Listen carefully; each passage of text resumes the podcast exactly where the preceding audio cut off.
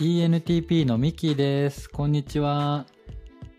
今日もまた引き続き INFJ の山さんにお話をお伺いできればと思います。よろしくお願いします。よろしくお願いします。よろしくお願いします。すいません。あの、ありがとうございます。またちょっとお時間いただいて。いえいえ、めちゃくちゃ楽しくて。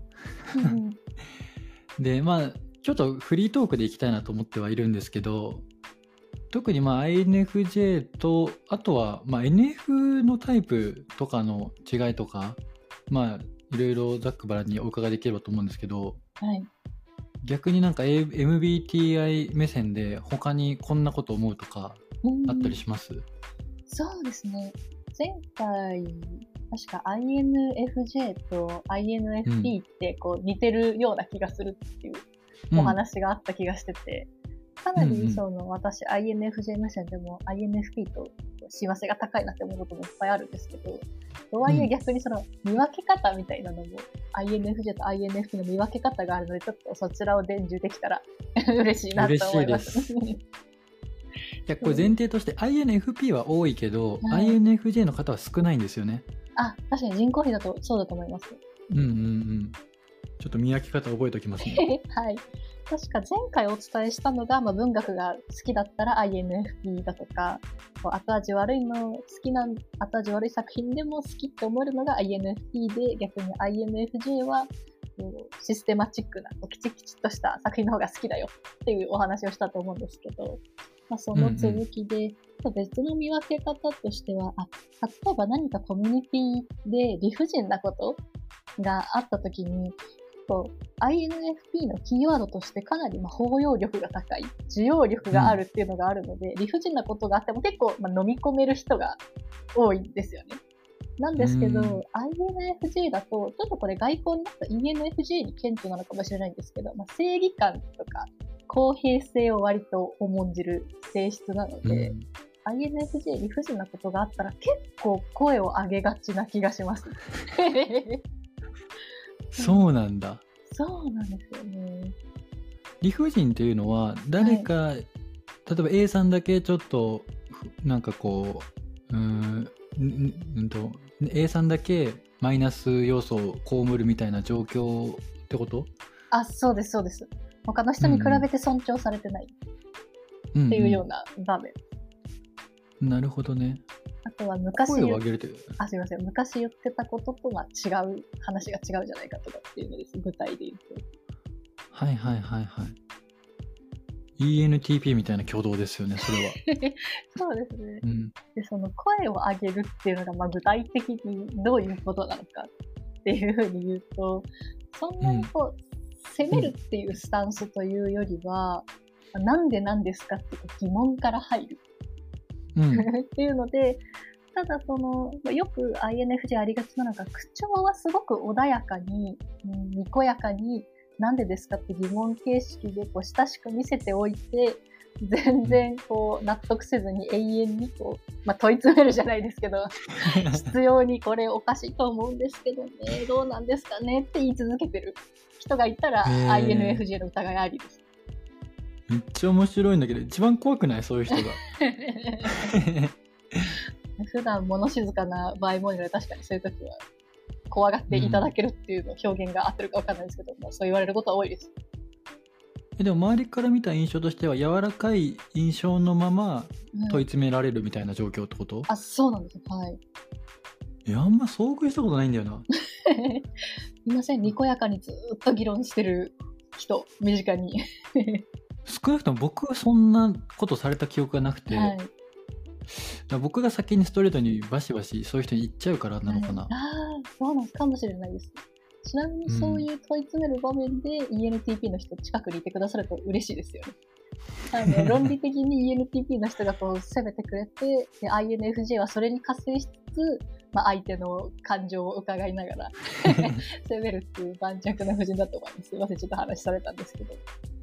え例えばどういう時にそういう具体的なエピソードとかあります？具体的なエピソード、難しいですね。まあ、例えば、大体この理不尽なことが起きるのって、まあ、集団？とかコミュニティの中だと思うんですけど、まあどうしても集団とかコミュニティだと、まあ、全体最適をするじゃないですか。どうしても。うん。そうすると、まあ、個人がないがしろになって、まあ、例えばこう会社の配属みたいなところで言うと明らかにその希望がずっと通ってない人がいる。そうするともう全体最適にはいいのかもしれないんですけど、明らかに一個人だけが不当な扱いを受けてる。これは良くない、みたいな感じです。うーん、なるほどねうん。それを、なんか人事の例えばはい人とかにどうな、なんでですか？みたいなのをにこやかに言あ、うみたいな。そうです、そうです。まさにそのイメージです。面白い。ちょっとこれ確かにそうなんです。言い分はわかるんです。その方が、まあ、会社としても人員も制限がありますし、まあ、都合があるのも十分わかってるんです。だとしてもこんなにこう希望の配属が通らないのは説明がないとちょっと納得できない部分があるんですけどね、みたいなことを永遠に言ってます。面白いな。これ、にこやかに言われたらね、ちょっと怖いだろううね。ーん、かもしれないですね。うん。いや、ありがとうございます。それが INFP と INFJ の見分け方。違いの一つと。はいうんうんあともう一つは、まあ、些細なことかもしれないんですけど、結構飲み会へのスタンスが違うことが多いですね。ほう。まあ、2タイプとも I、まあ、NF なので、基本的に大人数あんまり好きじゃなかったり、まあ、家に一人でいたいよっていうタイプなんですけど、飲み会誘われた時に、INFJ は結構、まあ、好意的というか、誘われて嬉しい。飲み会楽しみ。でも相手を楽しませられるかな、緊張。みたいな好意的な反応なんですけど、INFP の友達はみんな誘われたんだけど行きたくないなって結構ネガティブな反応が多いので、うんそういう傾向はあるかなと思います。えー、面白い。全然知らなかった。もうかなりえそうなんだ。そうなんですね。えそれは誘われる相手にかか関係なく INFJ の人は基本的に嬉しいみたいな反応になるのかな？そうなんです。はい。基本的に嬉しいんですよね。声かけていただけると。嘘はい。なんで？え、私に興味持っていただいてありがとうございます。なんか、その、先ほどちょっとお話しした、本来交わるはずのない各々の人生がここで交わるみたいなのにこうすごく喜びを感じるので、は嬉しいですよね。そうだからめってちゃ面白い。はい、飲み会に参加してストレスがあるかないかはまた話が別で、まあ人多いと大体ストレスがあるんですけど。うんうんはい誘われること自体は嬉しいんだ。えー、とりあえず覚えておきますね、そういうふうに。はい。うんでまあ、そこと関係するかもしれないんですけど、もう一つの INFP と INFJ の違いは、自分のやりたいことがすぐわかるかどうかなんうです。ん。これ、心理機能とも関係するかもしれないんですけど、あのうん内向感情っていうんですかね、FI があるのがおそらく INFP。なので、割と自分のやりたいことがすぐわかるんですよね、INFP の。うん。自分の世界観を持つて。でも逆に INFJ は FE の外交感情がある関係か、自分のやりたいことが分かんなくなる瞬間が多いんですよね。うんうんうんだから急に休みができて満喫できるのが INFP。で、うん。何するか迷っちゃうの INFJ っていうイメージありますね。うん。あ、そうなんだ。うんちょっとあんまり心理機能をこの番組取り上げてなくて僕も勉強不足のところあるんですけど、いやなるほどでそうなった場合って INFJ の人って、うん、それをやそれ自体を結構ストレスに感じたりするんですかね？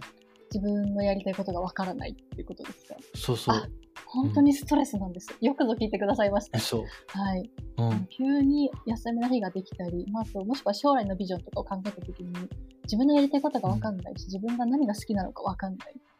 で、好きなことを見つけようって思うじゃないですか。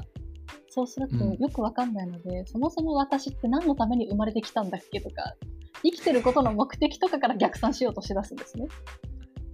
実論的な問いが発生するんですね、はい、そこにそうなんです。なんですけど、まあ、それって分かるはずもなく、非常に苦しい。うん、苦しいっすねちなみに私、あ、ごめんなさい。えっと、去年の4月は丸1ヶ月苦しい時期があって、マジっすか？そうなんです。あの、普通に、初めは風邪で、まあ、寝込んでしまって何もできないから頭で考えるしかないっていう状態だったんですけど、そこからずっと私は何のために生きてるんだっていうのを考えるとまた疲れて熱が出ちゃうじゃないですか。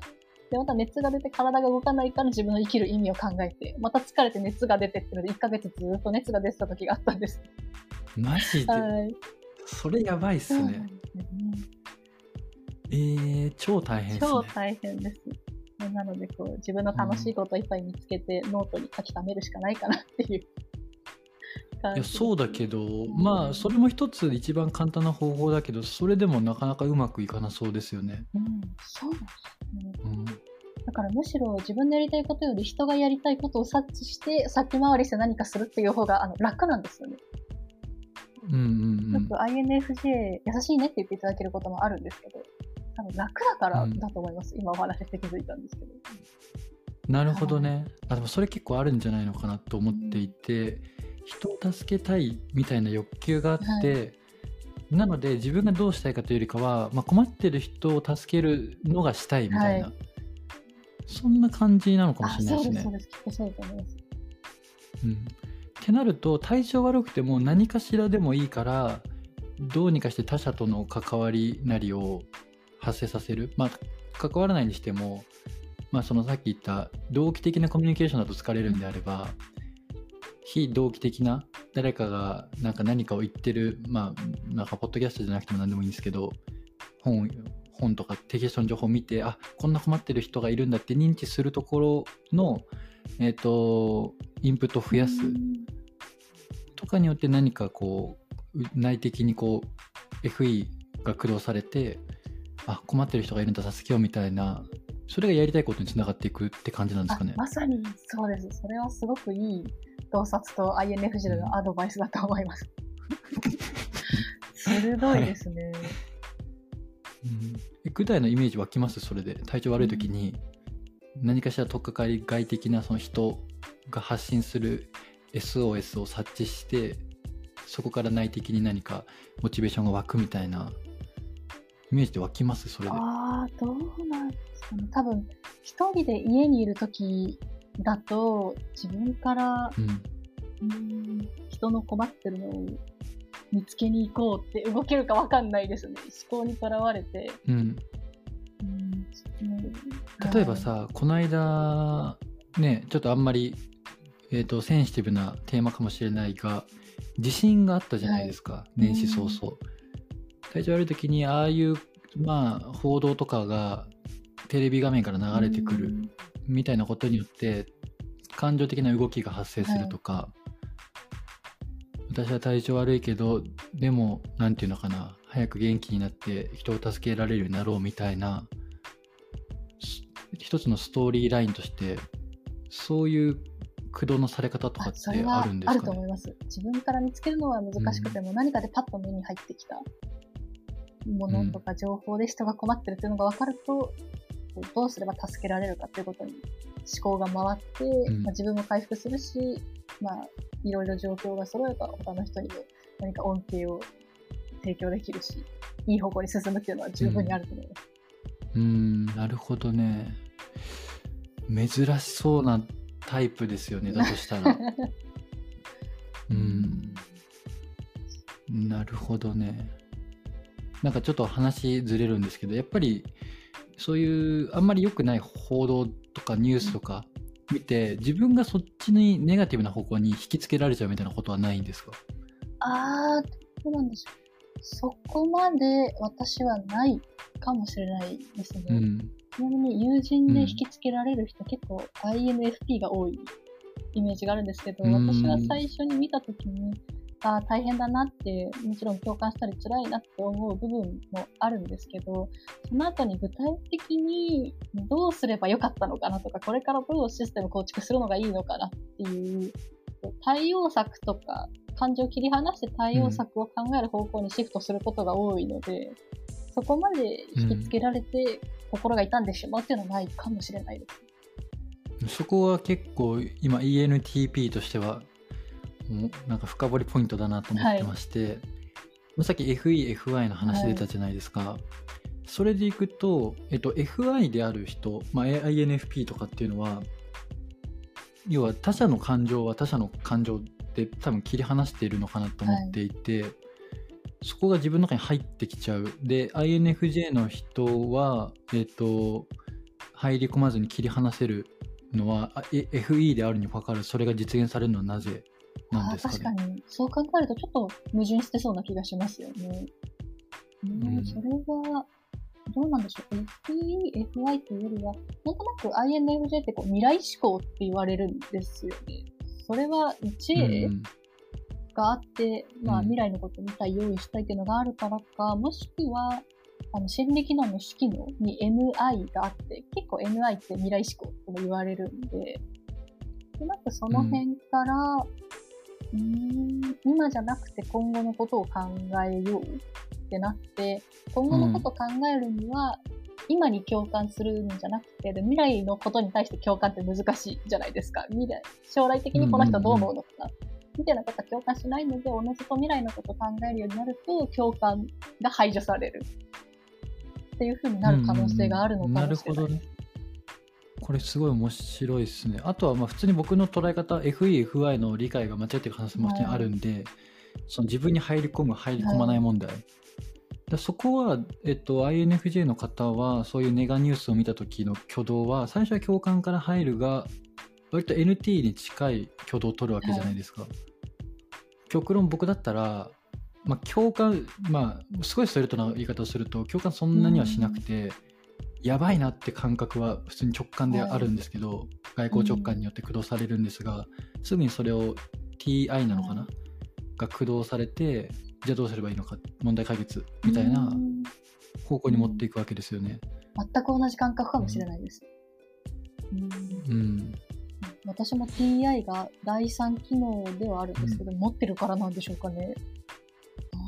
面白いですね。第2機能が FE 第二機能が FE。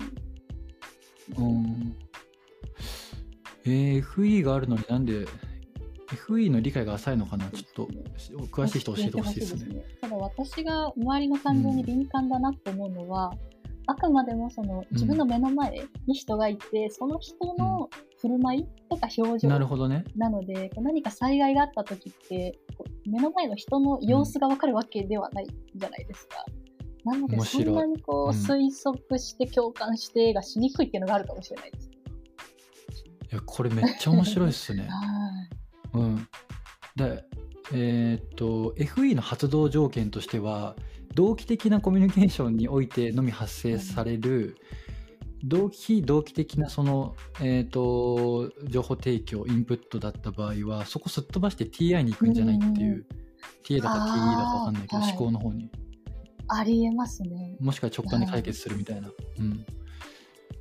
いや、これ面白いな。やっぱり今日、てか前回からお伺いしていた、その、まあ、共感が発動する条件としては、うんと、その空間とか時間を共有しているダイレクトな生身の人間からの、えー刺激が、の有無によって、なんか駆動されるそのエネルギーが、が異なるみたいな。のはなんか何そういうエネルギーの発動条件としては結構重要になりそうですよあー素晴ね。らしいです。自分のことなんですけど、初めて分かりました。視野が広がった気がします。本当にその通りです。仮説ですけどね僕もあんまり正直そこまで勉強してないで喋ってるんで、うん、いやなるほどなまあだから一つのヒントとしてはだから自分が参ってしまってメビウスの輪みたいに、えっと、体調も悪いしそれによってマインドも落ちるしその悪循環を、えー突破する一つの方法としては生身の人間ではない何かメディア経由での情報インプットによって人を助けたいという、えー欲求をどうにかして駆り立てる。っていうことなんですかね。うん、でどうしようかな。もうちょっと聞いちゃうと、えっと INFJ の人が言っている人を助けたいみたいなものはえっとなんかこう社会の水準があるじゃないですか、普通平均値。で平均値にな何らかの障壁によって到達できない人がいる、彼らをその水準まで引き上げたいということなのかもしくはなんか人類皆のその水準を引き上げたいなのか、うん。いろいろあると思っていてこの辺はいかがですか？今の二択だったら、本当に人によると思います。INFJ の中でも分かれるタイプで、私の周りの INFJ だと結構前者の何かある水準に達していない人を引き上げたいっていう欲求が強いうん。うん人もいるんですけど、私はどちらかというと、まあ、全員、後者の全員を底上げしたいっていう欲求の方が強いので、まあ、人によるなとは思いつつ、うんうん。まあ、ただ、両者に共通するのは、うん何か、こう、より今、いい状態にある人をさらに良く、というよりは何かしらの問題がある。人を、まあ、ゼロの状態とか、まあ基準まで、ある程度その、上げたいっていう、困ってる人を助けたいみたいな欲求の方が強いのかもしれない。うんうん。INFJ に。共通して言えるのはその辺かなって感じですね。うん。問題とか、まあ、ネガ要素というか、なんか障壁みたいなものをなくしていきたいみたいな方向性があって、特定の誰かに対するなのか、もしくはテーマ別にこのテーマについて絞るなのかは、個別具体のその人それぞれの、はい。まあ、経験とか、あとはご自身のなんか、それこそし、はいし思考性があって、うんそこは異なるみたいな感じなんですかね。うんあとは、これは INFJ に限らず私だけなのかもしれないんですけど、結構直感を働かせて自分の中で自己完結、思考が自己完結することが多いので、そんなにその客観的な情報を集めるというよりかは、一つ何かしらの原体験があって、そこから元に、その、障壁をまあ取り除くプランを立てるっていう感じがあるので、うん。その、うん。対象とするまあ社会問題であったり障壁が特定の人に向いてるのか全体の底上げかっていうのは本当にもうその人の原体験によるなっていうイメージがあります。なるほどね。なるほどね。現えっ、と、それはなぜなのかは、ちょっと今パッと出てこないけど、NI だから。これがもっとちょっと詳しくないんですけど、こう外交の論理とかになるんですかね。こう客観的に情報収集しようっていう人が仮にいたとしたら、一つの自分の原体験となる障壁があっても、同じように困ってる人がいるんじゃないか、同じような社会問題があるのではないかとか、逆にその、同じ深刻度で別の種類の社会問題があるんじゃないかっていうふうにいろいろ情報収集する気がするんですよね。なんですけど、うんうんうんあ、それ僕ってことちなみに。N- ENTP って NE か。あ、そうですね。外交外交直あそうなんです感なんですよ。確かにそうかもしれないです。うんあとは、論理、シンク、T の外交型の人もなんか情報収集するイメージが。あるので、そうかもしれない。ジョーさんが多分 TE かな確かに。そうですね。第二機能とかうにん。おそらく入ってますよね。そういう人は客観的に見るんですけど、割と、うん、NI 持ち、あと、私 INFJ のシンク、思考は I 型 TI なので、多分自分の中のものに影響されがちな気がします、ねおーなるほどね。自分の中の原体験っていうのは、なんか、どんな具体のものが挙げられるんですかね？そうですね。例えば、うん何かこうしん自分が身体障害がある場合は、自分が困った経験があるので、それが原体験になりますし、あとよくあるのが、例えば学校のまあ授業であったり、課外活動うでん特定の社会問題に触れたっていう時だと、うんうんうんその困ってる方にこうヒアリングしたりするので、それもまあ原体験になるかな。なるほどね。例えば自分の、まあえー、と障害みたいなものがあった場合はそのテーマに絞って他の人もはい助けようみたいな、あ、そです。そうんな回路はいになっていくってこと、あ確かにさっきの指摘はそれでいくと結構鋭いのかもしれない、うん、僕はだから NE だからそこに絞ってというよりかはもうちょっとこうはい。抽象度上げちゃって、あ、そうだと思う。うんまあ、人 人類皆みたいな方に持っていく気がする、うん。思考性としては。これは面白いですなんかこういうそのまあ思考性とか自分のエネルギーが何によって駆動されるかって結はい。構大事じゃないですか、うんいや面白いですね。これもやっぱり対話すると差分を通じてより理解が深まりますね、個人的には。そうだと思います私自身も自分のことにはすごく疎いので、こういうふうに客観的にフィードバックいただけるとすごく嬉しいです。フィードバックなんてレベルの話じゃないですがやっぱ分かんないですよね、普通に。自分一人で考えてると分かんないですよね、うんまあ、あのコミュニケーションコストという表現に対する政策もしかりその社会問題に対するなんか見見え方とかもしかり、い、や面白いっすね。なるほど。もっとちゃんと心理機能を勉強しようって。思いました。勉強します。うん、いやすごいですよね。しかしなんか話していて思うのはなんか問いを投げたらやっぱり回答を自分の頭の中で出すっていうのがいすごいですよね。エマさんいろは。いろ考えちゃうの、まあ、諸刃の剣みたいなもので自分を苦しめることもあるんですけど、こういうふうにポジティブに評価していただけると、い、はい。やこういう特性持っててよかったなって救われる部分があります。ありがとうございます。いやー素晴らしい。なんかそうやっていい方向にこうちょっと、あの、解釈いただいてありありがたいです。これが人によっては、あの、討論者は、なんか要するに、あの、問い詰めがちだって言われる部分だと思うんですけど、いや人によっては、例えばはい。ESTJ の方とかは、あの、なんでそんな深掘りするんだってなるかもしれないし、やっぱ N がないとそうなるわけじゃないですか。そうん、抽象度の高いところの問いを投げるとこと結構まあストレスだったりすると思うんで、うんすごく問い投げかけられると楽しいというか嬉しい気持ちになります。なんか自分が植物だとしたら、ニッキーさんの問いがそのお水のようにどんどんどんどん栄養を 与えてくださって、はい、どんどんすくあ本当ですか？いや面白いな、うん、いやもう多分話してるとなんかこの収録外で喋ってたんですけどなんかエマさんって NJ だけど NP っぽいよねみたいな話をしていて、なんか NP 同士の会話が結構そうやって膨らみやすいんですよね。うん、っていうのもあってなんかもうなんかいつまでも僕の問いが生まれそうなんで、はい、ちょっとまたいろいろ会話できると嬉しこれいですねからもよろし。くお願いします。はいあよろしくお願いします。なんかだいぶこのポッドキャスト始まって以来すごい一番真面目なテーマになってるような気がしますが、はい。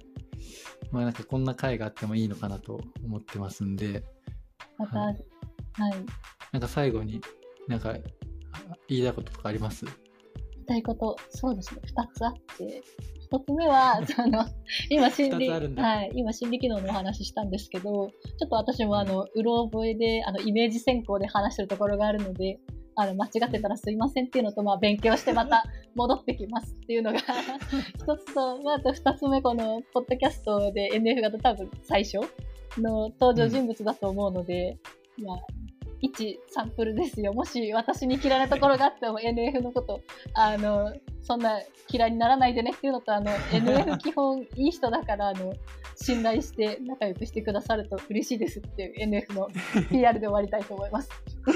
いや超面白いな優しいなすごいやっぱもう地球のあらゆる人のことをおもんぱかってなんか会話されてるのが素晴らしいですねありがとうございます。はいそう言ってくださるミッキーさんも素晴らしいです。大好きです。